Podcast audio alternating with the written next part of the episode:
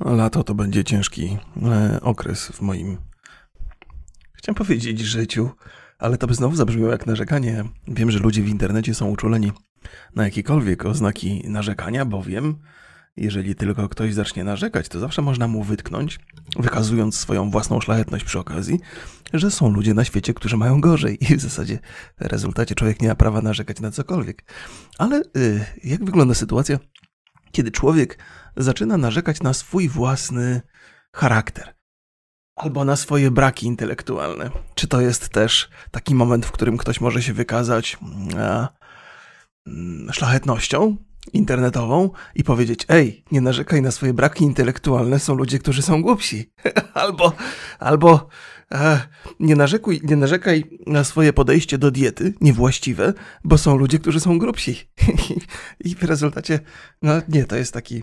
Jak już się narzeka na swoje własne braki, to chyba trudno, trudno się w internecie wykazać szlachetnością z perspektywy czepialskiego widza, nie? Więc y, y, lato będzie ciężkie. Dla mnie. Dlaczego, zapytacie? Dlaczego, Remigiuszu? Przecież jest świeże powietrze, można wyjść, pospacerować, więcej ruchu. Dlaczego dla diety akurat? No faktycznie jest więcej ruchu, zażywam więcej ruchu, ale jest ciepło też i są lody, a ja chodzę z dziećmi na lody. I to nie, nie, mo nie może być taka sytuacja, że ja mówię, ej, kupcie sobie lody, a ja nie chcę, bo potem moje dzieci zapamiętają, tato był kochany, yy, ale był też dziwny, nie jadł lodów, nie jadł lodów. Yy, yy, spędzenie takiego czasu z dziećmi, zajadając się lodami, to jest rzecz, która wzbudza bardzo sympatyczne wspomnienia, zakładam. Y, podejrzewam, że tak jest, ponieważ moi rodzice nie chodzili ze mną na lody, a na pewno nie mój tato, okej? Okay? więc, więc na pewno miałbym cieplejsze wspomnienia z dzieciństwa, gdyby mój tato wykazywał się brakiem dyscypliny w niektórych kwestiach. Brak dyscypliny w rodzicach to jest coś, co chyba może wzbudzać naszą sympatię, ponieważ my jako dzieci także jesteśmy pozbawieni w wielu kwestiach e, dyscypliny. W związku z tym znajdujemy jakąś nić porozumienia między, między sobą a rodzicem. Dobrze mówię? Czy to jest, proszę Państwa, dobrze przemyślana e, teoria? Myślę, że jest słabo przemyślana, ale myślę, że jest niezła, że to jest niezła teoria. Trzeba to wprowadzić e, w życie. Czasami. Czasami trzeba się wykazać e, brakiem rozsądku przy dzieciach, żeby wiedziały, że też jesteśmy człowiekiem. Bo kiedy, kiedy człowiek przez całe życie przed swoimi dziećmi udaje, że jest idealny i perfekcyjny, a dzieci mają skłonność do tego, żeby wierzyć, że rodzic, ojciec na przykład dla syna, że, że, że ojciec jest idealny, zawsze nigdy nie popełnia błędów i, i powiedzmy, że jest wzorcem do naśladowania, e, no, no, dzieci chcą w te rzeczy wierzyć, nie? E, I łatwo jest udawać, że się takim jest. I to też pewnie wzbudza jakąś taką naszą wewnętrzną e, dumę, nie? że możemy dziecko oszukać, że jesteśmy tacy idealni, jesteśmy takim wzorcem do naśladowania. A potem, niestety, jeżeli się, jeżeli się korzysta z tej właściwości ludzkiej i dziecięcej natury, to potem nadchodzi taki moment, że dziecko sobie zdaje sprawę, bo to musi nastąpić, że jednak nie jesteśmy tacy idealni i wtedy cała ta starannie budowana, ten starannie budowany mit trafia szlak. Więc proszę Państwa, y, to, to jest kolejna zupełnie nieprzemyślana teoria, ale myślę, że coś jest na rzeczy. Myślę, że możemy kiedyś o tym pogadać. W sensie, ja będę o tym gadał, jeżeli przemyślę to dokładnie, ale myślę, że to ma sens. Y, mm, lubię swojego syna. Y, I to jest rzecz, która nie powinna być zaskoczeniem, to powinno być oczywistością, ale wcale mi się nie wydaje, żeby to było takie oczywiste. Mój syn ma 14 lat. Jest w takim wieku, że to jest taki moment kiedy on e, próbuje trochę podważać naszą rodzicielską władzę, moją oczywiście, ojcowską. I, e, no i to są zawsze czasy konfliktów. Swoją drogą moja córka ma, zbliża się do piątego roku życia, też jest w takim jakimś dziecięcym buncie, to też Państwo za chwilę. Wszyscy się buntują. Dobrze, że państwo, chociaż nie. czy, czy tak? E, wszyscy się buntują. A, więc, więc e, konflikty między tym moim pokoleniem, a pokoleniem mojego syna w naszym tutaj gospodarstwie domowym są rzeczą, która powinna się często zdarzać, ale nie zdarza się, nie zdarza się specjalnie często. Eee, może dlatego, że lubię swojego syna, bo on jest kurde bystry, jest facet z niego. To jest tak, że, że kłótnie z nim przestały być takie oczywiste i, i, i, proste do zidentyfikowania. To znaczy, z reguły, kiedy on ma o coś pretensje, jest o coś zdenerwowany, to ja wiem, na czym polega problem. Bardzo często jest tak, że, że w coś gra, gra w drużynie i nie może się oderwać nagle, i ktoś mu każe się oderwać, i on jest cały czas wściekły, i to jest takie uczucie, które potrafię zrozumieć bo to no tak, tak to jest. Też sam czasami gram w gry, które wymagają pewnego zaangażowania. Kiedy człowiek zostanie oderwany, to się denerwuje, więc potrafię rozpoznać swoje, swoje, swoje słabości i jego słabości jakoś porównać i wiedzieć, z czego to wynika. Więc generalnie, kiedy on jest zły i o coś się kłóci, to wiem, z czego to wynika. Więc to też pozwala mi zachować trochę dystansu. Ale teraz y, jest na tyle bystry, że potrafi swój gniew często obrócić w żart y, i potrafi mnie zaskoczyć gdzieś tam w jakiejś takiej kłótni która zmierza do punktu wrzenia i nagle, nagle rozbraja całą atmosferę żartem, co mi się strasznie podoba. Muszę mu to powiedzieć, chociaż może to nie, może nie powinienem. Może, może niech sam do tego dojdzie, że to jest niegłupie, że to jest niegłupie e, zachowanie. Więc lubię mojego syna i, i, i, i mm, to jest też interesująca kwestia, bo w ogóle relacji z dziećmi. Nie? Bardzo często, albo zaskakująco często, zdarza mi się słuchać wypowiedzi e, różnych ludzi, którzy pracują w mediach, gdzieś tam w wywiadach, kiedy są pytani, mężczyźni, kiedy są pytani o relacje z dziećmi, e, albo niewiele mówią na ten temat, albo mówią, tak, jestem, jestem dobrym ojcem, e, uważam, że jestem dobrym ojcem, może nie jestem najlepszym mężem, często się zdarza, ale ojcem jestem świetnym. E, to dlatego, że ludzie, którzy funkcjonują w tych mediach, często są po rozwodach, ale ojcem jestem świetnym. I, i, I, tak mówią. I ja, będąc ojcem sam, zastanawiam się, skąd ta pewność wynika, bo ja nie jestem pewny, czy jestem dobrym ojcem. W sensie staram się jak mogę, ale nie mam pojęcia, jak to ocenić, bo wydaje mi się, że właściwe ojcostwo ocenia się po efektach, a nie po tym, po naszym zaangażowaniu albo po naszym wyobrażeniu zaangażowania. A jak kiedy, kiedy e, facet po rozwodzie opowiada o tym, że jest dobrym ojcem, ale niekoniecznie dobrym mężem, to ja sobie myślę, to ciekawe, kto się dziećmi zajmuje na co dzień, bo na pewno nie ty złama się jeden. To jest tak, e, tacy ojcowie z doskoku e, są zawsze świetni, nie? No bo wiadomo, dziecko zawsze reaguje na niego pozytywnie, bo go nie widzi zbyt często, oddają się jakiejś rozrywce, nie do końca przemyślanej, no bo przecież skoro się spotykają rzadko, no to, no to nie będą się tutaj zachować, zajmować problemami wychowawczymi. Ale to jest jeden, jeden z aspektów tego. W ogóle większość ojców, którzy, którzy mają dystans do dzieci ze względu na pracę, jaką wykonują, uważa się za dobrych ojców z tego samego powodu. Dzieci są po prostu zachwycone, że, że ci rodzice gdzieś są obecni nagle. E, ci ojcowie są obecni w ich życiu, co nie jest codziennością. E, myślę, że to się też łączy z tym, że bardzo często nasze dzieci e, mają więcej szacunku do słów obcych ludzi, obcych dorosłych, że, że jeżeli ja na przykład coś powiem moim dzieciom, to one tak, okej, okay, tato, a jak powie to na przykład pani doktor, albo nawet pani w przedszkolu, albo pani nauczycielka, dużo większy to wzbudza e, respekt e, i, i skłonność do, do wysłuchania e, tych słów. Nie? Więc myślę, że, że tutaj zachodzi taka sama zależność. Jeżeli rodzic nie jest bardzo obecny w życiu dziecka, to każda jego obecność i każdy, każde wypowiedziane zdanie jest traktowane z dodatkowym szacunkiem. Nie? No, może to, to jest taka oczywista chyba rzecz, bardzo. Nie musiałem tego rozbierać na czynniki pierwsze, ale, ale czasami. W, najczęściej słucham wywiadów ze stand-uperami i ci stand-uperzy też mają skłonność do mówienia. To jest tak w ogóle cały, cały stand-up y, bardzo często opiera się na, na problemach y, w związkach między, między y, na przykład stand-uperem a żoną, albo stand-uperką a mężem. No to jest bardzo te, te, te opowieści o naszych rodzinnych, mm, jak się ładnie mówi o tym, o naszych rodzinnych relacjach potrafią być niezwykle zabawne, kiedy są przedstawiane przez przez pryzmat dowcipu. E, natomiast w, w, relacjach, e, w relacjach z dziećmi komicy też potrafią sobie pożartować, ale też mają takie skłonności do mówienia o tym, że, że są spoko ojcami. Tak, na Bill Burr tak mówi, e, Tom Segura tak, tak mówi od czasu do czasu. I też się zastanawiam, skąd oni wiedzą cwaniaki. Ja wiem, że to są bystre, bystre, bystre chłopy, że mają osiągnięcia życiowe, ale, ale ocena tego, czy jesteśmy dobrym ojcem, to jest coś, co jest w ogóle absolutnie niemierzalne, zwłaszcza na podstawie naszych własnych spostrzeżeń i doświadczeń, bo skąd możemy wiedzieć?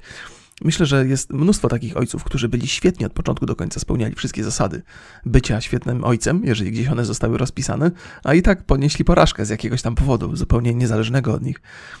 I i, I, być może w teorii byli świetnymi ojcami, ale w, w e, spostrzeżeniach tych dzieci wcale nie.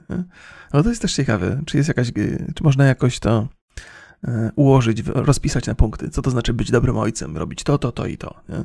Czy dobrym ojcem to jest to, w jaki sposób dzieci nas interpretują. Jeżeli nasze dzieci myślą o nas, że jesteśmy dobrym ojcem, to czy faktycznie jesteśmy, bo to też jest zupełnie coś, coś totalnie innego. Ale myślę, że E, jedyny moment, w którym człowiek może się dowiedzieć o tym, że jest dobrym ojcem, to wtedy, kiedy dziecko, już dorosłe, z osiągnięciami jakimiś tam, nie, nie mówię, że to musi być jakiś milioner od razu ten dzieciak, nie? ale że szczęśliwy dorosły dzieciak mówi temu ojcu, do, dobrym ojcem jesteś. Albo tato, dobry z ciebie tato.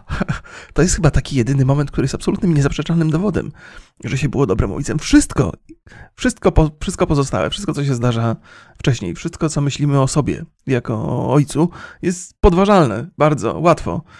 I nie możemy ulegać tej naiwnej potrzebie yy, myślenia o sobie dobrze. I to, to, jest, to jest taka pułapka, która się zapętla, bo to jest dokładnie ten sam mechanizm, który, e, który powoduje, że dzieci o nas, e, o nas myślą lepiej, albo myślą, że jesteśmy idealni. I my tak, i my tak, e, jako że faceci nie często są chwaleni, nie? To jest ta relacja z dzieckiem, to jest jedyny ten moment, kiedy, kiedy to dziecko patrzy na was z uwielbieniem bardzo często. I to jest coś, czego mężczyźni nie doświadczają na co dzień, dlatego łatwo ulegają takim pułapkom że, że skoro ktoś o nich mówi dobrze, to na pewno są dobrzy, bo przecież w innym wypadku nie byłoby w ogóle opcji. I możemy się śmiać. E, możemy się śmiać z tego, ale ja tam nie doświadczam takich, e, takich, e, takich dowodów sympatii i uwielbienia nigdzie. Państwo są wobec mnie konstruktywni bardzo często i właściwe, jest, właściwe to jest podejście do, do, do, do człowieka, który tworzy rzeczy w internecie, więc nie oczekuję tutaj uwielbienia. Więc jedyne uwielbienie, z jakim się spotkałem, to od strony dzieci. Mm, człowiek chciałby to czuć nie? cały czas, więc wierzy w to, że jest dobrym ojcem. Nie powinien. W sensie trzeba się starać, ale nie wolno ulegać, e, nie wolno ulegać tutaj e, temu czarowi. Eee, kurde, proszę, no nie, to jest. Jak ja zostałem skonstruowany, że nawet mm, czyjąś sympatię próbuję rozebrać na czynniki pierwsze i udowodnić sobie, że na nią nie zasługuję, że ona jest tylko naturą rzeczy, a nie jest czymś wypracowanym. O nie, e, no ale to jak kiedy byłem dzieckiem, raczej poza, poza afektem matki, co, który jest oczywisty wobec, wobec własnych dzieci, nie uzyskiwałem jakichś dowodów sympatii, jakiegoś uwielbienia ze strony rodziców. Potem jako jednostka dojrzała, yy, kobiety obecne w moim życiu także nie okazywały mi jakiegoś uwielbienia nigdy. To znaczy, ja jako mężczyzna pełniłem męskie role w każdej relacji. No i jedyne, co mnie, co mnie spotykało, to sympatia i okazjonalna nagroda w postaci upieczonego ciastka na przykład, nie? czy czegoś innego. Więc, więc e, sympatia i uwielbienie to jest coś, coś niezwykłego i, i rzadkiego w naszym męskim życiu. I dlatego tak cierpimy straszne katusze, będąc mężczyzną, że, że, że za mało uwielbienia i sympatii nas, nas spotyka. Czy nie? Czy państwo, państw, państwo męskie państwo w moim gronie mają, macie inne doświadczenia? Spotykacie się z, z ogromnym entuzjazmem, mm, gdziekolwiek się pojawiacie? E, czy to w rodzinie swojej własnej, czy w rodzinie, e, na przykład wśród swoich teściów? Znaczy przy swoich teściach też? Nie, dobra. Jezu. Rozważanie na temat tego, jak bardzo jesteśmy lubiani, czy żeśmy sobie na to zapracowali, czy nie. No więc staram się być dobrym ojcem i, i, lubię swoje dzieci. Lubię swojego syna z powodów, dla których powiedziałem, chociaż to był krótki, to był, to był jeden powód. To był jeden powód. Lubię swojego syna, bo jest bardzo niezależny, robi swoje rzeczy i nie wymaga za bardzo naszego towarzystwa, co może być niewłaściwe z jednej strony, na dłuższą metę, bo może nie rodzą się między nami e, te, te, te, nie, te nie rodzą się między nami łączniki jakieś czy, czy, coś, ale, ale, ale cenię jego niezależność i to, że nie zawraca głowy z, z każdą pierdółką. No, może to jest coś, co następuje w tym wieku, właśnie, że, że dzieciak jest samowystarczalny i rodzice są bardziej dla niego obciążeniem i problemem niż, niż pomocą, po którą trzeba sięgać nieustannie. Ma swoje towarzystwo, swoje własne przemyślenia i ma, ma, poczucie humoru, które sprawia mi dużo, dużo przyjemności. Zwłaszcza kiedy się kłóci z moją żoną, bo kiedy kłóci się ze mną, pewnie często mi to umyka. Natomiast z, z, pewnym, z pewną dozą rozbawienia obserwuję, jak mój syn uczy, so, u, uczy się radzić sobie z moją żoną, e, czyli robi coś, czego ja się nigdy nie nauczyłem sam. W sensie, jak ja się kłócę z moją żoną, to idzie na noże. Bardzo często. I nie ma tam ratunku. Jest spalona ziemia po drodze. Z jednej i z drugiej strony. I przez trzy dni musimy potem wypracowywać sobie znowu drogę do siebie. Natomiast mój syn potrafi, potrafi rozładować tą atmosferę, ale moja żona nie zawsze to jeszcze dostrzega. I widzę, że ona jest e, ciągle w ofensywie, a on już nie jest. I on już to przejmuje jak gąbka i z takim, z takim poczuciem humoru. więc, więc te obserwacje, obserwacje są ciekawe. Ja zawsze miałem problem, e, bo e, moja żona trochę przyjęła na siebie, dzięki Bogu, odpowiedzialność za, za edukacyjne osiągnięcia naszych dzieci. I, i, no i na, na, tym polu bardzo dużo konfliktów się pojawia, no bo to jest oczywiste, nie? Młody woli lepiej spędzać czas niż na nauce. Moja żona chciałaby, żeby spędzał czas na nauce, więc to jest zarzewie konfliktu zawsze i wszędzie. E, I to jest, e, na początku nie było zabawne, bo, bo serio miałem wrażenie, że się pozabijają, a też nie wypada wkraczać w to. Czasami wkraczałem po stronie mojej żony, no bo jakby jej e, tutaj Trochę ze strachu. No bo, no bo po pierwsze, edukacja jest ważna, to nie ulega wątpliwości. Po drugie, mój syn w związku z tym uwielbieniem, o którym Państwu opowiadałem wcześniej, szybko mi wybaczy. Natomiast jak stanę po stronie mojego syna w konflikcie, och, to, to będę długo się musiał przed żoną tłumaczyć. No. Nie, nie, lojalność, lojalność rodziców wobec siebie jest, jest tutaj bardzo ważna z kilku powodów. Po pierwsze, dlatego, że, że mm, dziecko się uczy także tego, że, że ludzie w związku y, powinni być wobec siebie lojalni. Czasami wbrew rozsądkowi, czasami wbrew wszystkiemu. To jest chyba istotna część wychowania. Więc, e, więc za każdym razem, kiedy pokłócę się z żoną i moje dzieci o tym wiedzą, to, to wyobrażam sobie, że trzeba zasypać szybko tą, tą, tą przepaść, która powstała. Przepaść to oczywiście spalona ziemia, przepaść, wiecie, to są duże słowa określające małe rzeczy. Od taka moja przesada lingwistyczna. E, no, więc, e, więc, więc e, ta, ta, ta, ten wspólny front na, na, ustawiony przeciwko dzieciom, przeciwko im potrzebom, czasami ma sens. Nie? Nawet, jeżeli, nawet jeżeli uważam, że moja żona trochę ciśnie za mocno czy coś, to jednak staje po jej stronie, bo tam nic złego mu się nie stanie. On szybko zapomina w związku z uwielbieniem, które odczuwa wobec rodziców, więc, więc nawet jeżeli zostanie potraktowany odrobinę niesprawiedliwie, to nic złego się nie stanie. Czasami. E, kolejna sprawa, która mi przychodzi do głowy, cały czas o swoim synu opowiadam, bo to jest, bo to jest e, o, odkrycie, które może Państwu, e, zwłaszcza ojcom, którzy się mają za dobrych. Może się przysłuży do czegoś. Mm, otóż, proszę Państwa, Mój 14-letni syn, mimo tego, tego przypływu intelektualnego, który dostrzegam ostatnio i poczucia humoru, nadal jest jednostką, która ma mniejsze zdolności intelektualne niż ja. Chwała Bogu, nie? Że 45-letni facet jednak sobie poradzi intelektualnie z 14-latkiem, bo gdyby było odwrotnie, to miałbym problem rodzicielski i nie tylko. więc, więc odkryłem, że niezależnie od tego, jak bardzo e, mocna jest dyskusja, i nie, nawet niezależnie od tego, jak bardzo mój syn mógłby mieć rację, to potrafię tak e, pokierować rozmową, żeby wyszło na moje. To znaczy, Y, to jest absolutnie naturalne i robimy to in, instynktownie, że jeżeli mamy jakąś przewagę intelektualną nad naszym rozmówcą, to zawsze potrafimy poprowadzić rozmowę w ten sposób, by wyszło na nasze, nawet jeżeli nie mamy racji. Można to zrobić i, i, i to się robi, jak mówię, instynktownie, nie zawsze celowo. Y, w związku z tym, że nieczęsto mamy okazję rozmawiać z ludźmi, którzy są mm, albo rozmawiać tak intensywnie z ludźmi. Chciałem, chciałem powiedzieć, że niełatwo jest to zauważyć w sobie. Natomiast ja, ja to zauważam z, z dwóch powodów. Po pierwsze, kiedy byłem młodym człowiekiem, to mój ojciec wygrywał ze mną każdą dyskusję. I jakkolwiek do kłótni nie dochodziło, i jak, jakkolwiek bardzo byłem, nie byłem przekonany o swoich racjach, to on zawsze wygrywał w tych dyskusjach i ja nie, nie, do końca potrafiłem zrozumieć dlaczego. I teraz nie wiadomo, czy, czy mój tato to robił świadomie, czy nieświadomie, ale wykorzystywał to, że był, że był mocniejszy intelektualnie i zawsze przekierowywał rozmowę w ten sposób, że zawsze, zawsze jego było na wierzchu. Niezależnie od tego, jak bardzo myślałem, że jest to absurdalne. I ja jako dziecko nauczyłem sobie, nauczyłem się radzić sobie w ten sposób z tym, że jeżeli miałem jakieś zdanie na dany temat, to uznałem, że nie jest najważniejsze przekonanie innych do tego zdania, w sensie mojego ojca akurat, nie?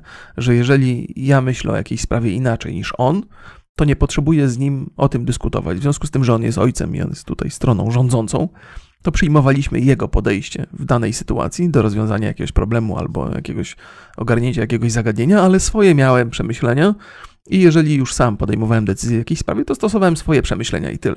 To, że się z kimś przegra w dyskusji, nie oznacza, że musimy się od razu rozstać ze swoimi przemyśleniami albo że nasze przemyślenia są słabej jakości. To oznacza jedynie, że osoba, która prowadziła z nami dyskusję, ma mocniejsze, silniejsze argumenty, potrafi e, postawić swoje ponad naszym, ale to wcale nie znaczy, że ma rację. To jest jeden z fajniejszych elementów w ogóle mm, tego, co myślimy o rzeczywistości i tego, co myślimy o o, sobie samym. Nie musimy koniecznie zwyciężyć w dyskusji, e, żeby mieć rację. To jest, to jest jakby, bo umiejętności prowadzenia dyskusji, a umiejętności, nie wiem, planowania, to są, to jest zupełnie, to, to są, to są zupełnie dwie niezależne umiejętności. Że można przegrać w dyskusji i nadal mieć rację, można wygrać w dyskusji i nie mieć racji. Są, to jest, to jest, to no nie jest dzisiaj jako, być może nie jest to dzisiaj wielkie odkrycie, ale ja na to wpadłem, kiedy miałem kilkanaście lat. I, I, to mi pozwoliło bardzo, bardzo łagodnie chyba wejść w dorosłość z, z taką, z, z, brakiem potrzeby walki o, o, o, o przekonywanie innych do swoich własnych poglądów. Co, co, może, co może czasami jest problematyczne, bo, bo mogłem sprawiać wrażenie, jeszcze przed, przed moimi tutaj osiągnięciami w internecie, mogłem e, sprawiać wrażenie mm, oportunisty. Moja siostra starsza ode mnie nazwała mnie kiedyś oportunistą na skutek jakichś tam kłótni w domu, gdzie ja nie broniłem swojego zdania, tylko mówiłem, okej, okay, no dobra, to robimy tak, jak tam tato chce, nie? I moja, moja siostra się wkurzyła, że, że ja nie walczę o swoje, natomiast dla mnie absolutnie nie miało znaczenia, żebym w tym konkretnym e, przypadku zastosował swoje rozwiązanie, bo ja wiedziałem, że te swoje rozwiązanie wiem, że mówię ogólnikami, ale swoje rozwiązania będę stosował tam, gdzie ja będę odpowiedzialny za, za rzeczy i nie musimy iść tą ścieżką za każdym razem. Nie? Jeżeli ktoś się czuje swobodnie idąc własną ścieżką, nawet jeżeli ta ścieżka jest potencjalnie słabsza, no to nie jest sprawa życia i śmierci. W zasadzie 99% dyskusji, które prowadzimy w internecie albo rzeczy, które załatwiamy na co dzień, to nie są sprawy życia i śmierci. Można to rozwiązywać na różne sposoby. Czasami efekt jest słabszy niż mógłby być, wedle moich tam reguł, ale nie jest na tyle zły, żebyśmy się musieli tym przejmować. Nie?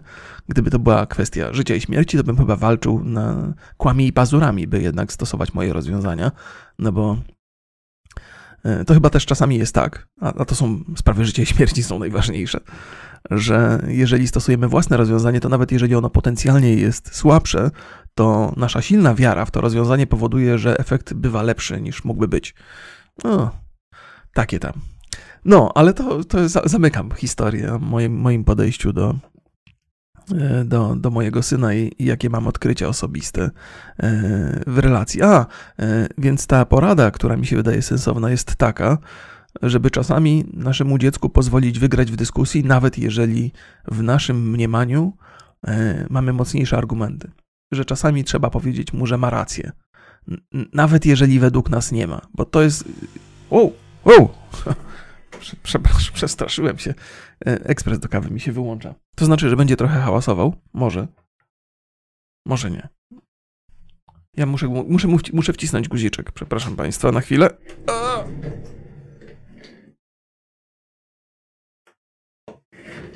Państwo na Spotify nie widzą. On będzie hałasował trochę. E, podejrzewam za chwilę. Będzie się płukał i tak dalej. Po zrobieniu kawy zawsze warto wyłączyć ekspres, żeby on się opłukał od razu i potem dopiero włączyć nagrywanie. Czasami o tym zapominam. A kawkę sobie przygotowałem świeżutko przed, przed podcastem. 120 ml razy 2, czyli 240 ml. Mogłem to dodać pamięci. No i do tego tam 70-80 ml mleczka do kawy zagęszczonego. To jest, to jest mój przepis na sukces kawowy. No i kawa, e, kawa, którą piję, to jest e, Lavazza albo Bazara. Moja żona zna się na kawie bardziej. Co ciekawe, powiem Państwu, że jeden z ekspresów do kawy nam się zepsuł. Mieliśmy dwa różne ten mój w piwnicy i tam na górze. Nieważne jakie marki są teraz, bo nie pamiętam tego na górze, więc niesprawiedliwie byłoby przedstawiać ten na dole. Tym bardziej, że ten na dole dostałem w ramach współpracy z firmą, która. Jezus, przestań! Już skończyłeś? No, więc brzmiałoby to jak kryptoreklama. E, okazuje się, że ta sama kawa mm, zmielona w jednym ekspresie i drugim smak.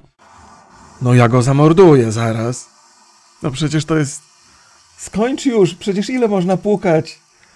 Że ta kawa, ta sama kawa, w ten sam sposób teoretycznie zrobiona w jednym ekspresie i drugim smakuje inaczej. Ktoś mi mówił, że to wynika bardzo często z tego, w jaki sposób młynki działają, albo jakie są młynki, albo z jakiego materiału młynki są zrobione. Dla mnie jakby jest, jest to totalnie absurdalne. Jakim cudem? Dlaczego? Y, jakim prawem? I nigdy bym w to nie uwierzył, gdybym nie skosztował. Więc, y, więc tak, ta sama kawa robiona w moim ekspresie tu na dole, ta sama kawa robiona w ekspresie na górze, nazwijmy go roboczo ekspresem mojej żony, smakuje inaczej. Z czego to wynika? Nie wiem, może Państwo wiedzą. Zachęcam Państwa do pisania. Już, już nie, nie na maile, bo y, ta skrzynka pocztowa pojęcia nie mam, chyba była zasypana została spamem. E, to jest zawsze, człowiek stworzy, ja nie, nie wiem jak to się dzieje. Nie wiem, czy państwo zdradzili mój mail komuś, czy coś. Nie mam pojęcia. A nie chce mi się, jak w normalnej skrzynce pocztowej wykonuję jakąś pracę, żeby ją opróżnić, chociaż też bardzo słabo, praktycznie z maila, praktycznie przestałem z maila korzystać. Więc możecie państwo pisać na, na YouTubie, bo te, te podcasty idą na kanał Rockplay, chociaż one są tylko dla wspierających, ale to macie państwo przy okazji sposób, żeby mnie wspierać, jeżeli ktoś ma ochotę to tam może napisać komentarz. E, no, no więc, więc wracając po raz kolejny do, do kwestii mojego syna, to, to e, nie popełniajcie błędów, które popełnił mój ojciec. Bo mój ojciec od początku do końca w każdej dyskusji musiał zwyciężyć i powiedziałbym, że, że takie e, alfa samcowanie jest niewłaściwym podejściem do relacji z synem. Że, że czasami trzeba pokazać, że się popełnia błędy, I nie dlatego, że ja złapałem ojca na tych błędach, tylko dlatego, że trzeba się przyznać czasami do błędu. Nawet jeżeli. E, bo jakby warto to zrobić, bo dziecko się może nauczyć także tego, że popełnia błędy i nie ma się mm, co wstydzić popełnianych błędów, i zawsze można to obrócić w żart. To jest część naszego e, funkcjonowania, popełnianie błędów. I po pierwsze, pewnie nie trzeba ich popełniać, lepiej ich nie popełniać, ale zawsze jakieś popełnimy, nie ma co ukrywać. To nie jest tak, że nasze dzieci przestaną nas lubić. Przestaną nas lubić, jak nagle odkryją, że, że popełnialiśmy całą masę głupot i żeśmy je ukrywali, czy coś. Nie, nie, wiem, nie wiem, czy tak będzie. Nie wiem, czy tak by było. Ale istnieje zagrożenie. Nie ma co udawać idealnego przed nikim. Zwłaszcza przed żoną. Przykład. Nie, i przed dziećmi też. No, ale, ale ostateczna konkluzja jest taka, że, że dajcie czasami synowi wygrać w dyskusji zwłaszcza nastoletniemu, że to może mieć pozytywny wpływ na to, w jaki sposób podchodzi do, do siebie i do. Może mieć też negatywny wpływ na was, bo nagle straci gwałtownie ni stąd, ni szacunek. Nie wiem, nie wiem, jaki jest efekt. Więc ta, ta, ta moja porada może działać z mocą bomby atomowej w waszym gospodarstwie domowym. Więc może jej nie stosujcie, ok? No, o Boże. Na wszelki wypadek może jej nie stosujcie, a może stosujcie, no zależy od tego, czy uznacie ją za sensowną, czy bezsensowną. E, moja córa natomiast, pięcioletnia, e, ma też taki, e, to, to jest podobno wiek, gdzie tam dzieciak też przeżywa jakiś bunt, ale to jest, to jest niezwykle interesujący bunt ze strony mojej córki, bo ona darzy nas absolutnym uwielbieniem, naśladuje wszystko, co robimy, chce być taka jak my. Wczoraj byłem z nią na spacerze na lodach, właśnie opowiadała mi bardzo, opowiadała mi, jak bardzo chciałaby być taka jak, jak jej mama, że chciałaby kawę sobie robić, że jak będę starszą kobietą, tak moja córka mówi, tam nie ma, ona jest teraz dziewczynką, a potem będzie starszą kobietą. Są tylko te dwa, dwa momenty w życiu kobiety y, wedle mojej córki, nie? że, że będzie starszą kobietą, to będzie sobie sama robiła kawę i kiedy to nastąpi, że będzie mogła sobie robić kawę. E, I, i całą masę innych rzeczy, które robi także moja żona, ona chciałaby robić. E, ale więc jest, jest, jest, jest, jest totalnie cudowna, jest, jest, jest takim promieniem radości w naszych życiach. Trudno się nie cieszyć, kiedy się na nią patrzy. Na czym polega jej bunt, zapytacie? Otóż na tym, że jest niezwykle intensywna i bardzo apodaktyczna, apodyktyczny? Teraz sobie wpiszę to, żebym, żebym nie użył słowa bardzo się rządzi. Y, wszystko musi być robione wedle jej y, ustaleń. Apodyktyczny. Ciekawe, dawno nie, używa, nie używałem tego nieznoszący sprzeciwu, narzucający komuś swoje zdanie. Tak jest, dokładnie to opisuje moją córkę. Ona narzuca swoje zdanie, że to ona musi opuszczać rolety, jeżeli na przykład w domu, albo podnosić. Jeżeli ktoś zrobi to inny, to jest katastrofa, jest płacz, wrzask, pisk, wręcz powiedziałbym jakieś takie ataki mm, fizycznej przemocy. W niewielkim stopniu to nie jest tak, że my sobie z tym nie radzimy. To, to, to, to, to się zdarza. Jeżeli na przykład ktoś inny spuści wodę po sobie w łazience, tak, proszę Państwa, to jest, to jest też problem. To też jest katastrofa. Jeżeli ktoś inny otworzy drzwi, ktoś inny zapali światło, to moja córka nagle się zmienia w demona. Z absolutnie cudownej, małej istotki, która robić chce wszystko tak jak my, że, że zamienia się w szalonego demona, który jeżeli nie zrobi tego tak jak my, albo nie zastąpi nas w jakiejś czynności, to, to odczuwa ogromną boleść i musi tą boleść okazać w sposób bolesny także dla nas. Głównie krzykami i płaczami. Więc próbujemy znaleźć sposób, jak sobie poradzić z tym jej podejściem e, w sposób łagodny, żeby, wiecie, nie, nie, nie, robić takich rzeczy, że ja trzymam moją córkę, a moja żona opuszcza rolety, nie? I tak robimy, aż, aż się młoda przyzwyczai. Można by taką, tak, takie rozwiązanie zastosować, pewnie, mm, że po prostu przywyka do tego, że my się zajmujemy także innymi rzeczami, ale myślę sobie... Hmm, i to może też nie być dobre rozwiązanie, ale, ale jestem raczej na tym stanowisku, że mm, prędzej czy później moja córka uzna, że, że to są jednak nużące zajęcia i nie ma coś, co o to walczyć. Nie? Ale teraz to jest tak, że mm, nawet jeżeli siedzi, ogląda jakiś telewizor albo grant w coś na tablecie, to potrafi to spauzować, żeby tylko włączyć światło, jeżeli trzeba włączyć światło. Albo jak idę do piwnicy po cebulę, to ona musi mi towarzyszyć musi otworzyć drzwi do piwnicy i jest w stanie oderwać się od każdej, nawet niezwykle interesującej czynności.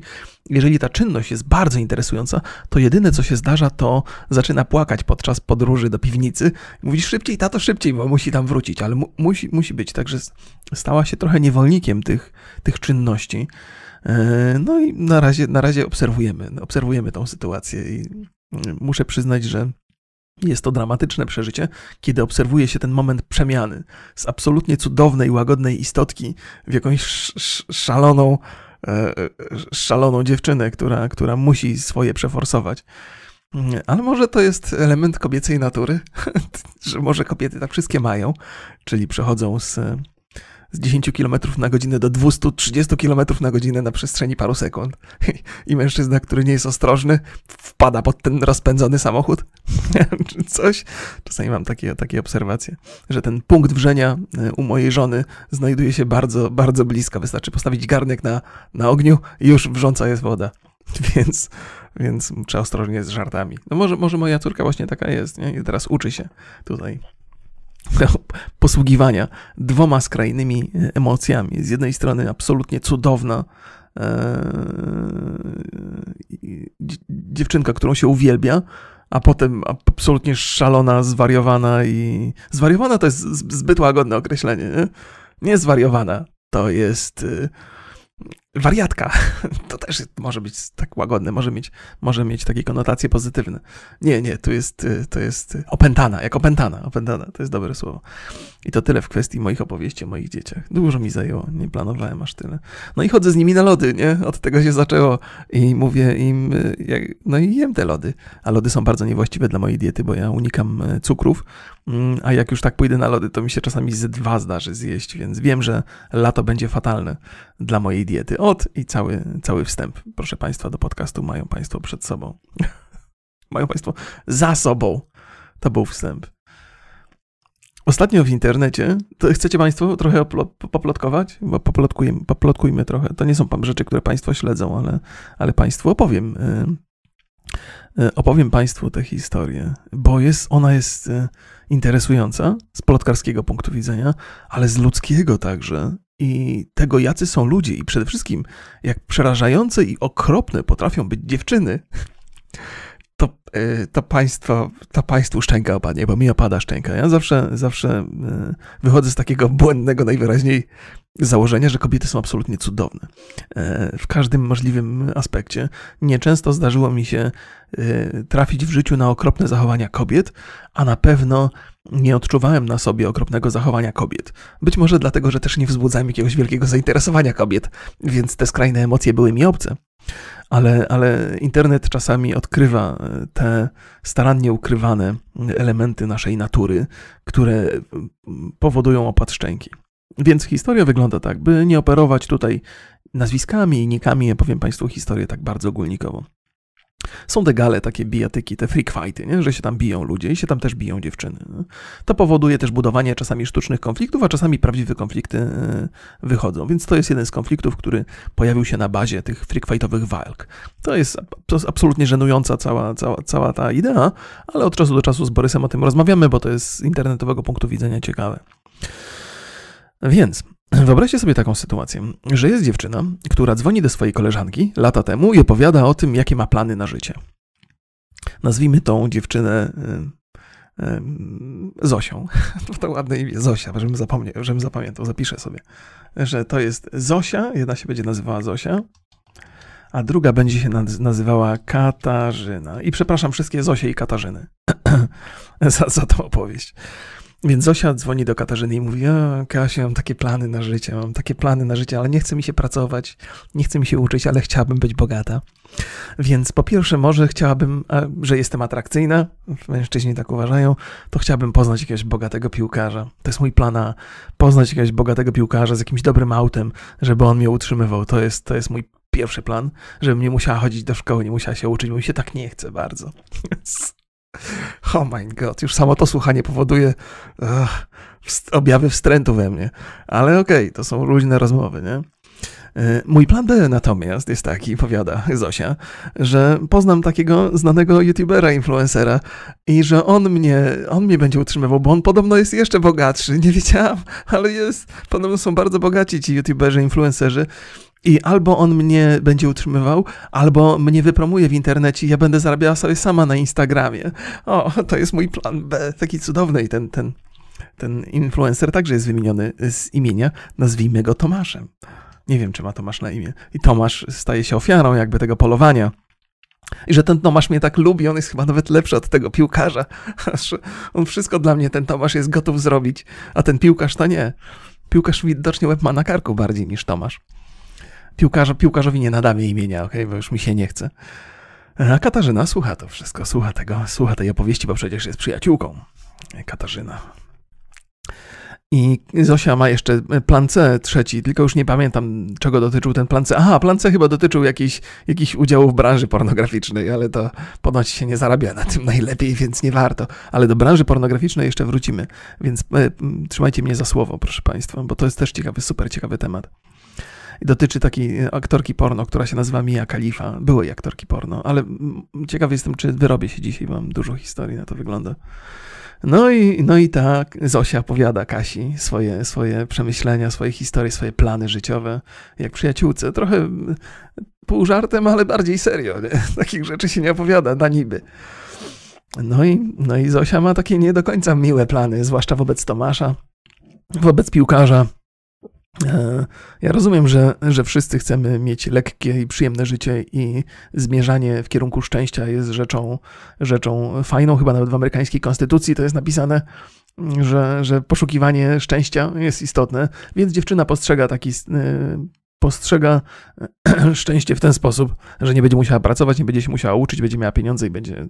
No, powiedziałbym, że jest to idea, samo szczęście jest ideą szczytną, natomiast nie wydaje mi się, żeby prowadząc takie życie, można było osiągnąć stan szczęścia. Raczej się osiąga stan.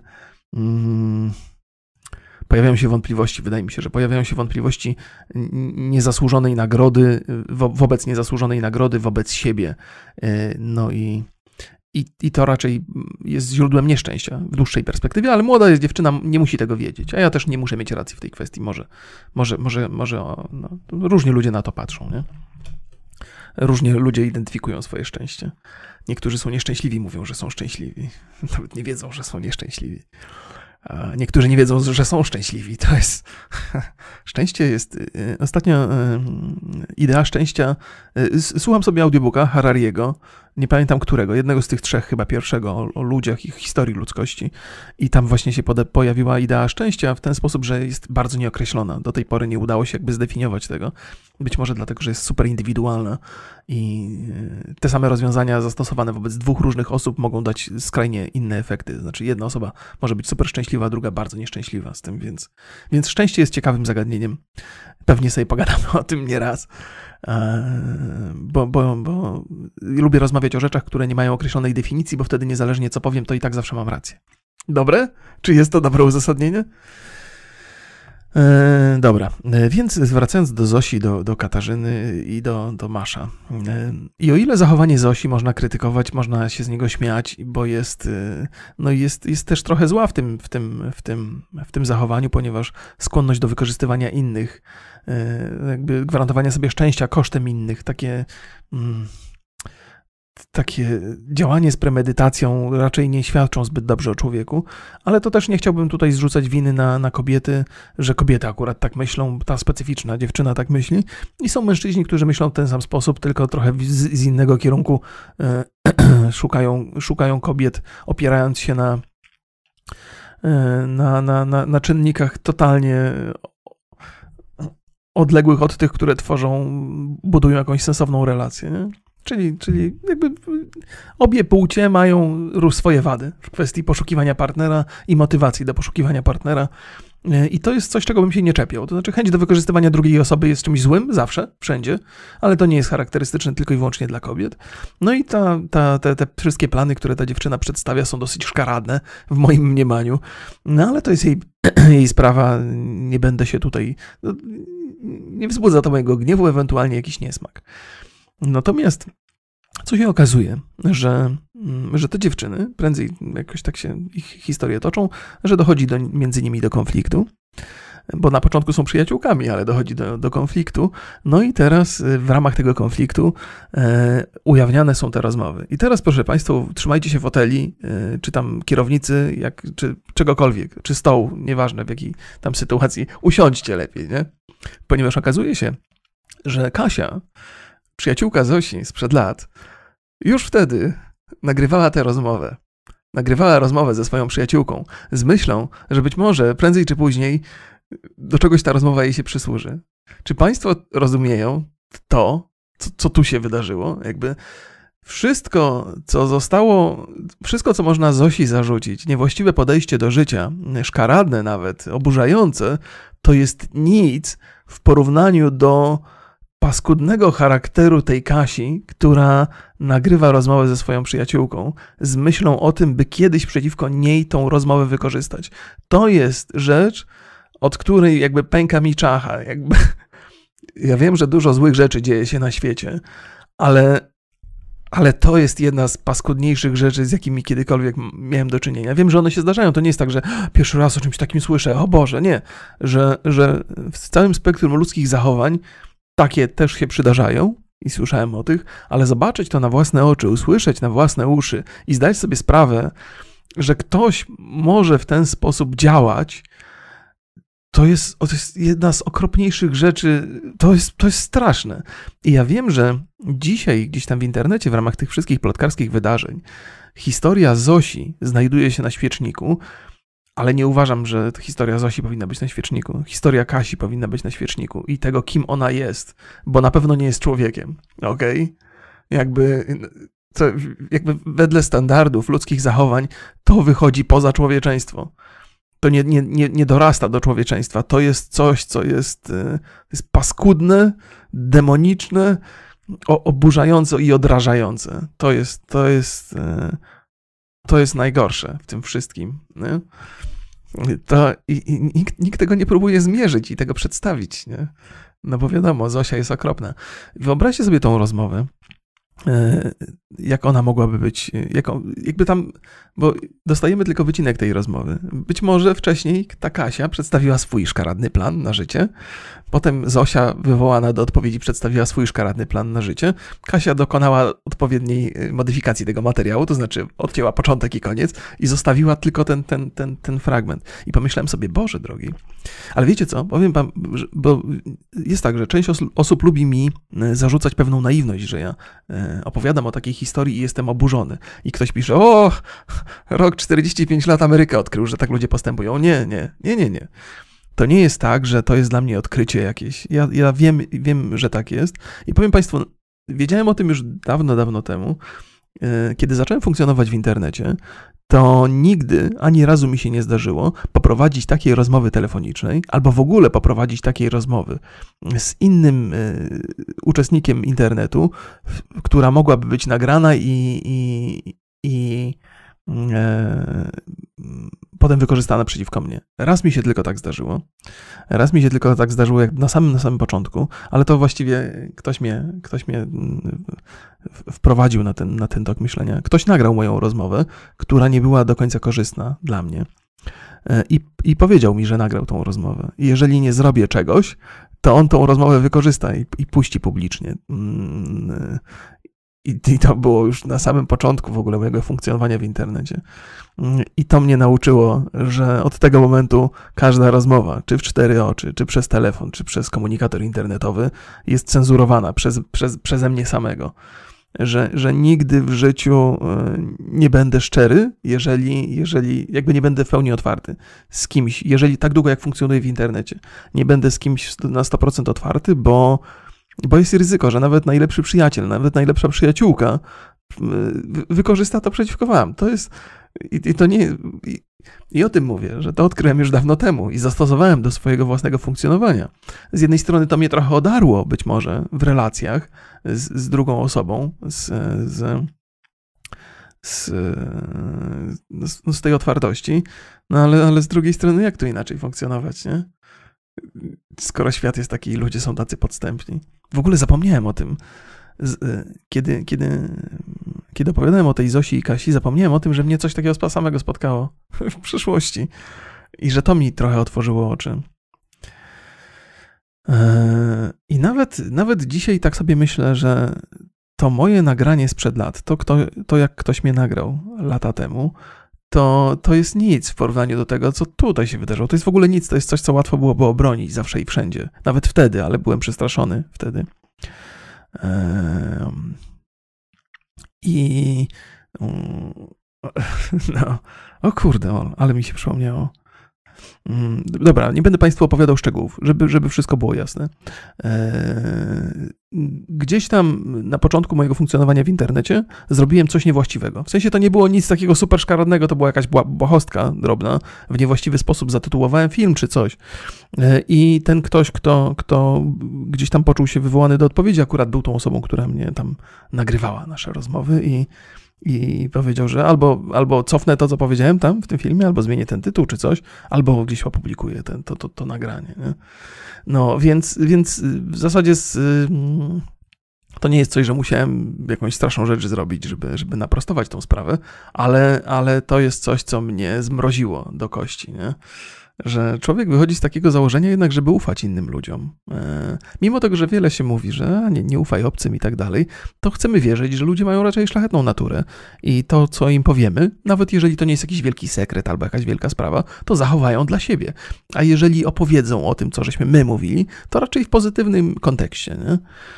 E, ale nie, nie jest tak. Często nie jest tak i w tym świecie chyba e, influencerów to jest to są sytuacje, z którymi będziemy się spotykali częściej. Ja się spotkałem z tym na, bardzo, bardzo na początku i szybko mnie to zweryfikowało i nauczyło, że trzeba trzymać język za zębami. Mm, ale, ale e, jest to zatrważające nadal i to jest niewłaściwa cecha ludzkiej natury i mogę Państwu powiedzieć z czystym sumieniem, że w życiu by mi się nie zdarzyło, żebym nagrał czyjąś rozmowę, nawet jakbym kogoś nie lubił, to żeby, no może jakbym kogoś nie lubił, ale w sensie tak, jakbym kogoś nie lubił, to na pewno bym nie nagrał. Jakby ktoś zrobił coś okrutnego wobec mnie, to pewnie bym próbował go jakoś zarejestrować, żeby udowodnić, że sam, że to on jest tym okropnym, a nie ja na przykład, nie? Więc to już jest fair game. No, ale, ale nie, nie, w życiu by mi nie przyszło do głowy, żeby kogoś, żeby nagrać kogoś, kto mnie darzy przyjaznym uczuciem. To jest, to jest, to jest uwłaczające, e, moim zdaniem, e, zachowanie i nie powinno mieć miejsca. Nigdy i nigdzie.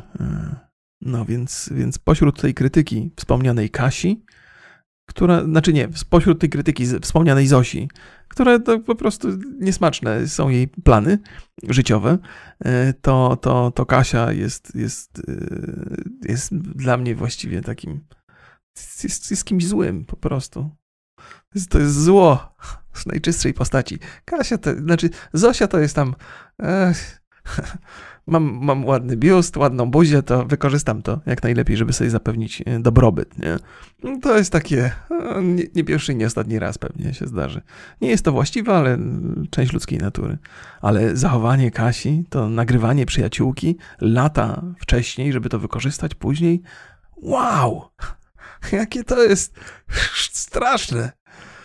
No ale może też nie znam całej sprawy dokładnie. Jeżeli ta sprawa wygląda tak, jak ją przedstawiłem od początku do końca, to, to moje, moje przemyślenia są właśnie takie, jak Państwu przedstawiłem. A czasami jest tak, że nie znamy sprawy zbyt dokładnie. Może się okazać, że tam jest cała masa różnych innych e, e, czynników, o których ja nie wiem, więc, e, więc ostatecznie nie wydaje, nie wydaje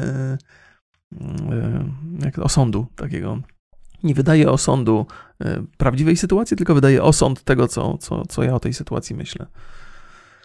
E, to takie zabezpieczenie. Chociaż nie przedstawiłem imion, nie? więc nikt mnie nie może tutaj oskarżyć i Wysoki Sądzie, przepraszam, nie, nie muszę mówić pewnie. E, o tej, o no właśnie, a propos pornografii, bo mm, dobra, trochę będę błąkał się po temacie, chociaż wydaje mi się, że, że ten już skończyłem. Więc plan, plan C naszej Zosi zakładał publiczne obnażanie się, w sensie przed kamerą i być może obcowanie też z, z, z, z mężczyznami, a może też z dziewczynami. Y, I nagrywanie tego i, i, zarabianie na tym jest to pomysł na życie. Pewnie, że tak. Ja, sex worker to jest, to jest rzecz, której nie powiedziałbym, że nie należy się wstydzić, bo może trochę trzeba by się wstydzić, ale, ale to jest y, wybór jak, jak każdy inny w życiu. Y, i, no i tyle. No, no, no, są, są zawody, których pewnie trzeba się wstydzić bardziej. Na, na, na przykład morderca na zlecenie rządu. To jest dużo bardziej wstydliwa robota a być może szanowana bardziej, czy coś. No, mniejsze z tym. E, tak czy inaczej, e, tak czy inaczej jest taka aktorka, e, Mia Khalifa się nazywa. Ja mam, mam, znalazłem sobie artykuł na jej temat, o tym, że ona, jeszcze go nie przeczytałem do końca, bo jest po angielsku, jest długi, więc na, będę opowiadał tylko o nagłówku, ale w zasadzie nie będę opowiadał o historii Mii Khalify, bo do tego potrzebny jest ten artykuł. Natomiast w ogóle o takim generalnym podejściu, które zauważyłem ostatnio. Mia Khalifa zaplanowała sobie, no nie tylko nagłówek, to właściwie część artykułu, że zmieni swój wizerunek w internecie i w ogóle w, w, odbiorze społecznym, że nie będzie już gwiazdą porno, już od paru lat nie jest, chociaż nadal jest bardzo popularna mm, na tych serwisach pornograficznych. Skąd wiem, zapytacie, wiem, bo robię research co roku na potrzeby podcastu, nie? Zawsze bezpieczna odpowiedź. Więc y, postanowiła się, prze, prze, to się nazywa rebranding chyba. Chyba po polsku się nazywa rebranding. E, czyli, czyli zmiana wizerunku. Chyba muszę kichnąć. Czy raz wystarczy? Mam nadzieję, że tak. Chyba muszę też wytrzeć nosek. E, w związku z tym kichnięciem. E, no to, no więc, więc już nie, nie, nie gra w filmach porno i jedynie występuje jako osoba, która już jest poważną kobietą po przejściach. To ja, przepraszam, nic się Państwu nie popsuło. Odsunąłem się na bezpieczną odległość od mikrofonu, ale pewnie i tak Państwo słyszeli. E, chyba gorąco się zrobiło mi w pokoju. E, trochę klimatyzacji. Więc, więc teraz już jest, jest teraz e, influencerką po prostu. No. I pewnie bardzo dobrze. Trzeba różne, różne rzeczy w życiu robimy, czasami lepsze, czasami gorsze, czasami zmieniamy swoje, swoje pomysły na życie i, i robimy, robimy inne rzeczy. Tyle tylko, że już któryś raz spotykam się z takim podejściem, były chyba ze trzy aktorki porno, e, włącznie z Miją Kalifą, o których słyszałem. E, jednej, o jednej opowiadałem, e, bo była podcastem, była gościem podcastu Jake'a Paula. Już nie pamiętam jak się nazywa, przepraszam, nie mam pamięci do nazwiska aktorki, aktorek porno, co być może dobrze o mnie świadczy, może nie. E, więc, więc y, ten rebranding, który następuje po branży porno i wejście w świat influencerki jest dosyć częsty. Dziewczyny wykorzystują zdobytą w pornografii popularność, by budować swoją markę. Nie? I, I tak naprawdę nie jest to do końca rebranding. E, to jest tylko jedyne, co się zmienia, to to, że, że przestaje się rozbierać, natomiast zbudowała sobie rozbierać i tam robić inne rzeczy.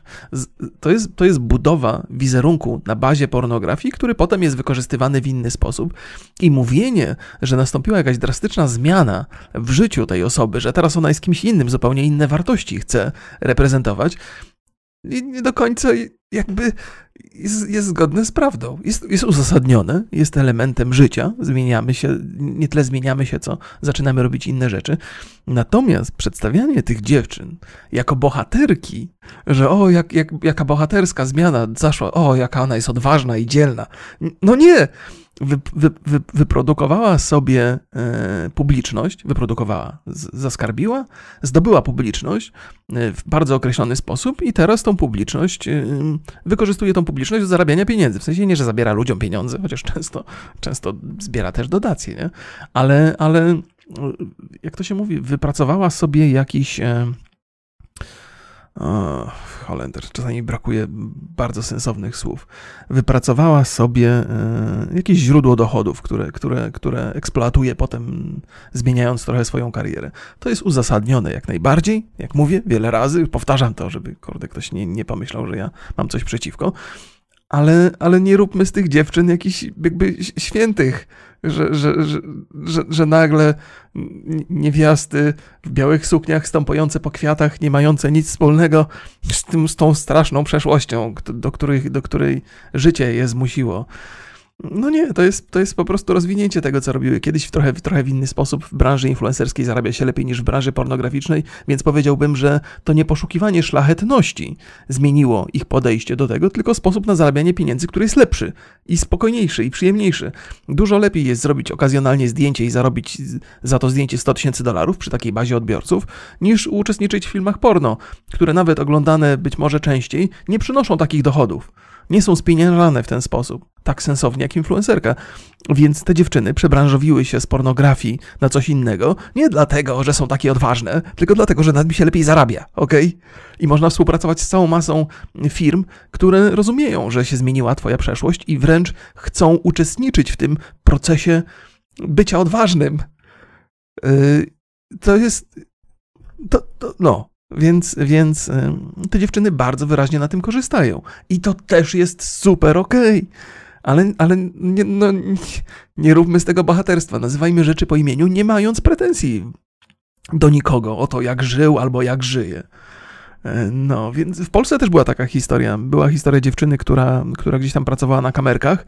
Te kamerki gdzieś tam się ujawniły i nie została potępiona. I bardzo dobrze, że nie została potępiona, bo niby za co. Ma prawo robić to, co, to, co robiła.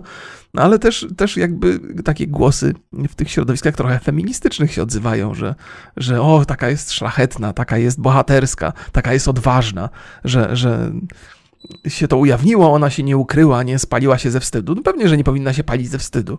E, robiła to, co robiła, taki, taki, taki był jej wybór.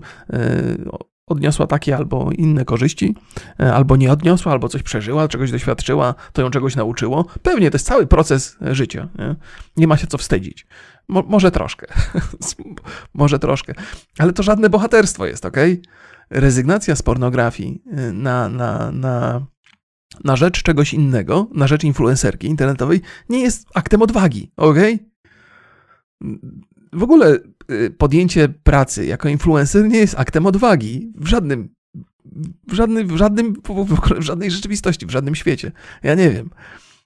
Wszystko dzisiaj jest odwag odwagą, jak się okazuje. Człowiek jest gruby, wyjdzie na miasto, jest odważny, bo się nie wstydzi. Człowiek schudnie, też jest odważny, bo, bo, bo, nie wiem, dołożył wysiłku. Nie? Albo teraz, teraz opowiadałem Państwu o tym ostatnio, że odchudzanie się albo chęć odchudzania się jest elementem fat shamingu wobec tych, którzy nie chcą tego robić. W ostatnim podcaście jakiś taki artykuł czytałem, czy tam był jakiś TikTok, czy, czy jakiś Twitter, tweet, tweet jakiś był. Szaleństwo jakieś kompletne. No ale dobra, no.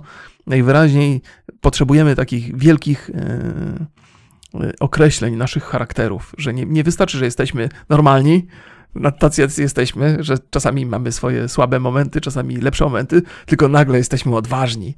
Nagle wszyscy jesteśmy zwycięzcami. Ja myślę, że to jest w ogóle, to jest element, to jest kolejny z elementów e, amerykańskiej popkultury, który się prze, przeniósł do, do, na cały świat. Że nie możesz być trzeci, czwarty w wyścigu, tylko że jesteś czwartym zwycięzcą. na miłość boską! na miłość boską. Co się stało? Znaczy, z czego to wynika? Że, że. Chociaż myślę sobie tak, że państwo, ani ja, ani państwo, nie, nie mamy takich skłonności ani potrzeb, potrzeb, żeby wszystko, co robimy, określać takimi wielkimi słowami. Jestem, wymieniłem koło w samochodzie, o jaki jestem odważny, jakim jestem zwycięzcą. Nie, chyba określamy swoje rzeczy w sposób normalny. W sensie zmieniłem koło, okej, okay, zmieniłem żarówkę, fantastycznie, schudłem, okej, okay, bardzo dobrze, zdrowo, ale koniec, nie? Tu nie ma wokół, nie ma, nie ma co mitologii budować wokół takich drobnych rzeczy. A internet buduje tę mitologię. E, to jest ciekawa rzecz. To jest, to jest chyba coś, co, co internet, już nie ludzie, ale internet nam narzuca taki sposób myślenia. Więc, więc e, rezygnacja z pornografii na rzecz influencerki to nie jest żaden akt odwagi, ok? Rezygnacja z pornografii, żeby zostać, nie wiem, lekarzem, chirurgiem, to już jest akt bardzo interesującego, bardzo interesującej przemiany. Że ktoś był, nie wiem, influencerem, ale został strażakiem, to jest interesująca rzecz, o której możemy podyskutować w kategoriach dosyć odważnego, odważnego czynu i odważnych czynów kolejnych. Nie? To jest poszukiwanie ścieżki, która jest łatwiejsza i przynosi większe dochody, nie jest aktem odwagi, jest aktem y, rozsądku. To po pierwsze, rozsądku. Nie? I po drugie, czasami cwaniactwa. Bo nie dość, że, że, że, że wykorzystujemy, monetyzujemy to, co żeśmy wypracowali takimi rzeczami, powiedzmy, moralnie wątpliwymi, to, to jeszcze udajemy, że jesteśmy teraz tacy, och, ja jestem, jaka ja jestem teraz godna naśladowania, okej? Okay? No. E, no, ale, ale, ale żeby sprawa była jasna, tak branża pornograficzna, tak jak jakby cały, cały ta, ten sex working, e, czyli pracownicy seksualni, tak to się nazywa, to jest element naszej rzeczywistości i nie powinien być w żaden sposób piętnowany. Tak uważam. Ale to też jest ciekawa rzecz. To jest kolejna, kolejna rzecz. Dwie kolejne rzeczy mi przyszły do głowy. Mm, ostatnio też chyba albo czytałem jakiś artykuł, albo to był fragment jakiegoś audiobooka, albo też fragment podcastu. E, e, żeby było jasne, ja bardzo dużo rzeczy słucham i te bardzo dużo takich trochę edukacyjnych, właściwie głównie edukacyjnych, co uważam za powód do chwalenia się, ale jestem skromny, więc się nie chwalę. Oprócz tego, że Państwu opowiadam. Bardzo dużo słucham rzeczy i uważam, że, że to jest cenne i że mi się przyda kiedyś. Niewątpliwie każda z tych rzeczy.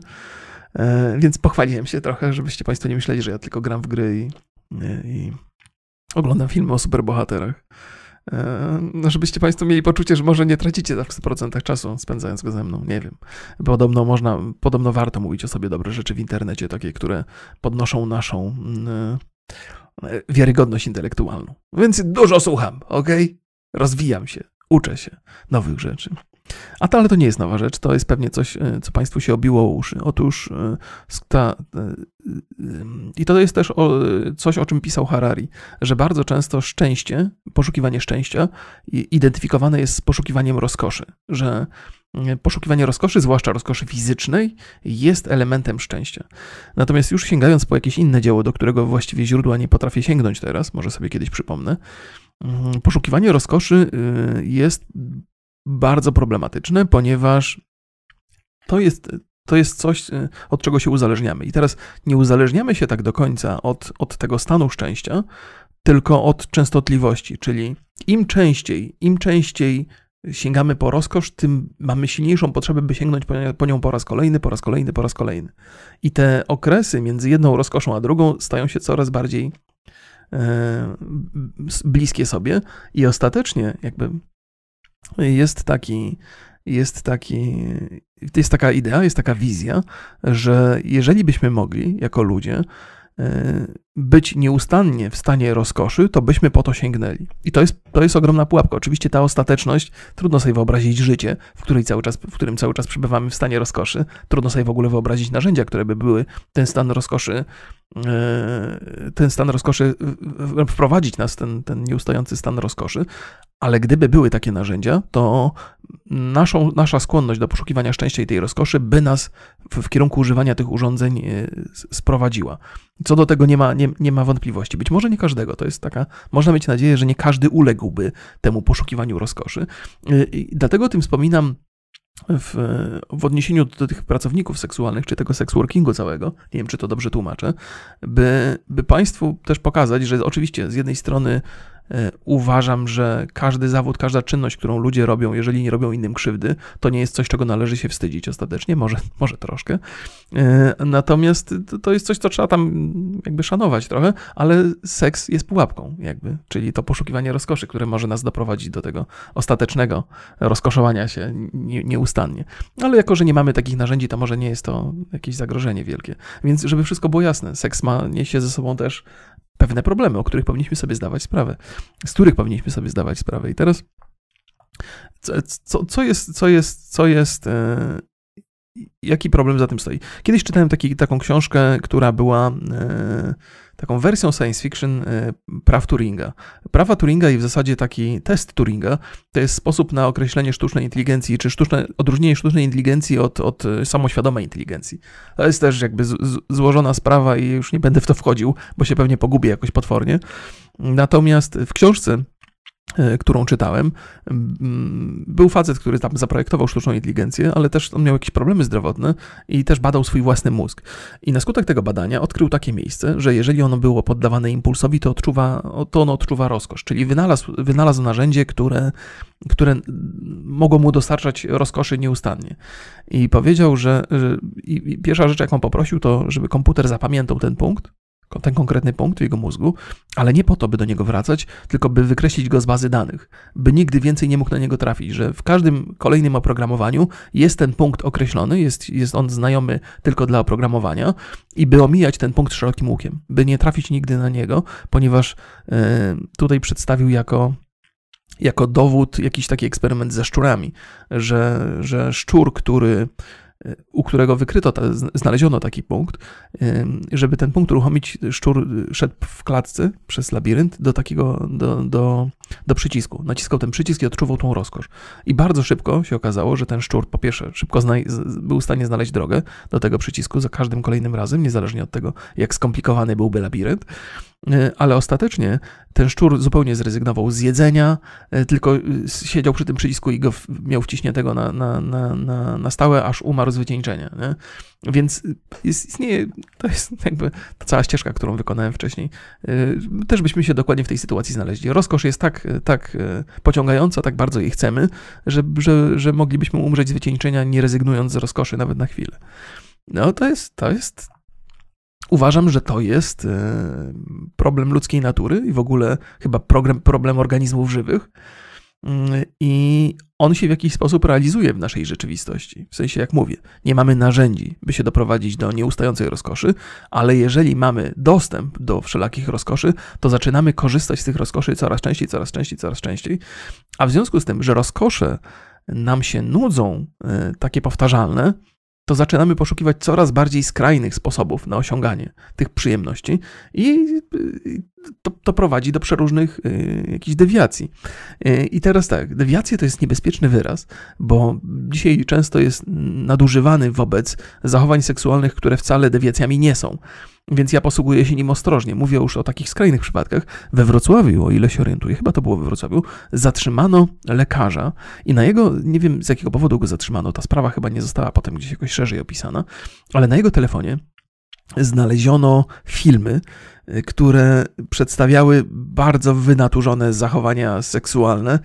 Ostatecznie takie, które sprowadzały się wręcz do, nie wiem, do e, oblewania się krwią czy smarowania się fekaliami. Takie już naprawdę. Mam nadzieję, że Państwo nie jedzą śniadania, przepraszam za to. Ale, ale e, i, i, kiedy, kiedy słuchałem sobie, czy tam czytałem ten, ten artykuł o tym, o tym lekarzu zatrzymanym, i aresztowanym ostatecznie. E, bo tam były chyba jeszcze gorsze rzeczy, takie kryminalne rzeczy, tam się, tam się zdarzały na tych nagraniach, tam szczegółów nie podano, e, ale tylko takie było ogólnikowe określenie, że tam są rzeczy kryminalne wręcz.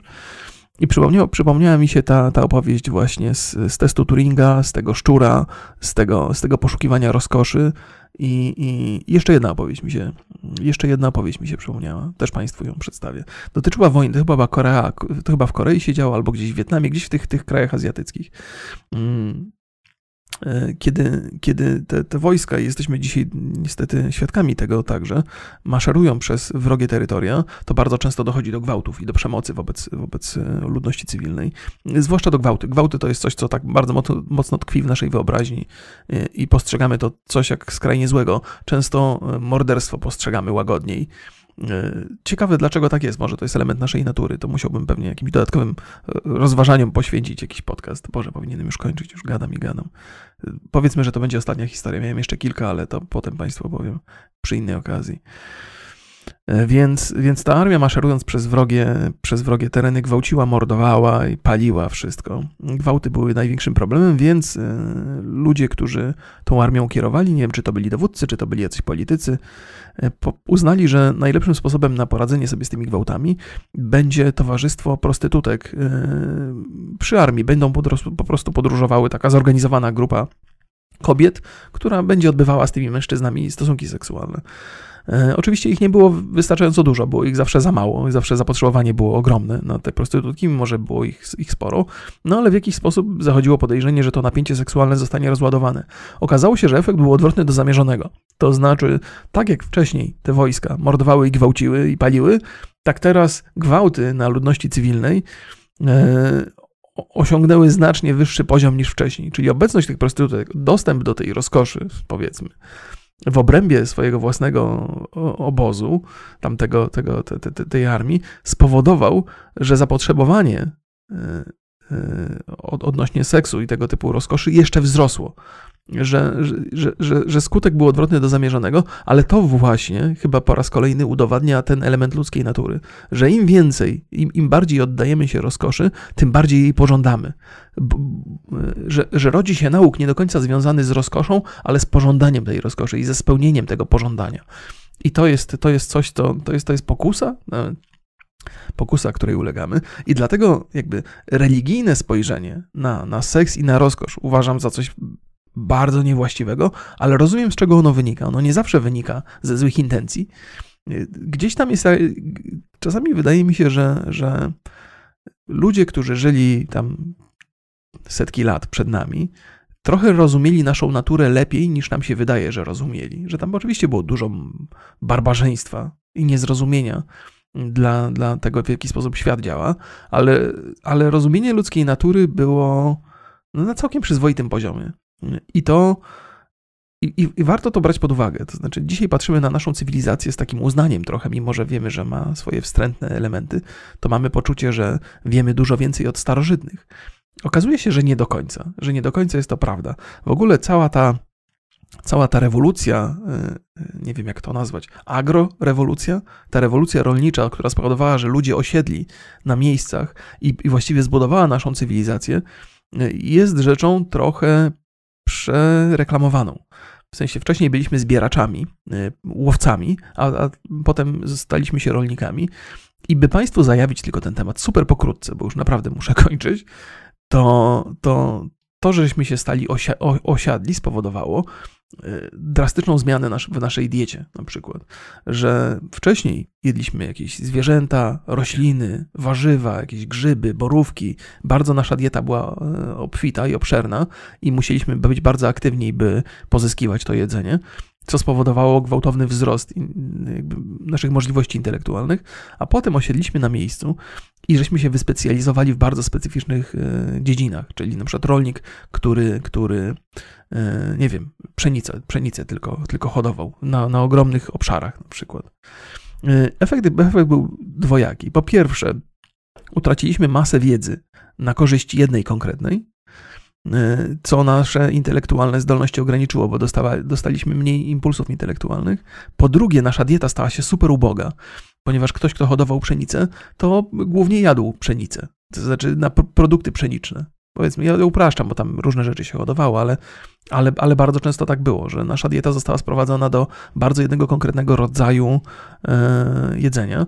I zanim żeśmy się nauczyli, zanim żeśmy się nauczyli mm, jakby y, oprócz tego, to też jest jakby złożona rzecz, która, która ja tam z rolnictwem niewiele mam wspólnego, ale hodowanie jednej bardzo konkretnej rośliny na, na, na, na polu powoduje wyjaławianie ziemi w bardzo specyficzny sposób i każda kolejna, y, każde kolejne obsadzanie tego powodowało, że mniej minerałów trafiało do, do, do, tych roślin. Oczywiście to można walczyć na wiele sposobów, nawozy i tak dalej, i tak dalej. Ci ludzie w przeszłości rozumieli jeszcze tą zasadę, że trzeba różne, różnymi rzeczami obsiewać pola i tak dalej, i tak dalej.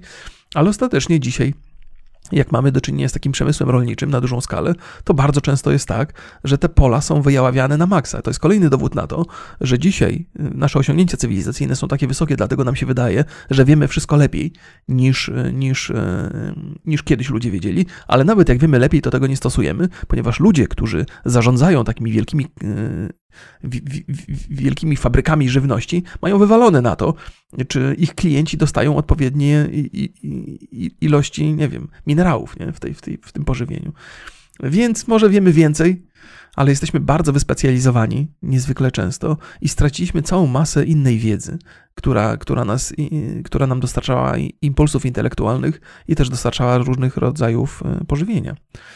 No, to też znowu sięgnąłem po Harariego trochę, trochę e, teraz. Ale co chciałem Państwu powiedzieć, że, mm, że internet, media, telewizja, gry to jest coś, co krytykujemy bardzo mocno, bo wydaje nam się, że odrywa nas to trochę od, e, od, od otoczenia, od świata, od, od, od przebywania na świeżym powietrzu. Ale wbrew wszystkiemu i jakby jasno wskazując te negatywne aspekty tego typu rozrywek, trzeba pamiętać, jak niezwykle jest to, jak, jak niezwykle silnym impulsem intelektualnym jest to, zwłaszcza dla dzieci. Że możemy mieć takie poczucie, a dzieci siedzą, wgapiają się w ten telewizor i tam nic się nie dzieje w tych głowach. Otóż dzieje się w tych głowach. I ilość impulsów, jakie dziecko dostaje, często owocuje, nie wiem, jakimś przerostem, nie? Jakieś tam się pojawiają takie, takie rzeczy jak ADHD chociażby, że za dużo, za dużo rzeczy dziecko dostaje, nie jest w stanie się skoncentrować, ale w, jakby w takim cywilizacyjnym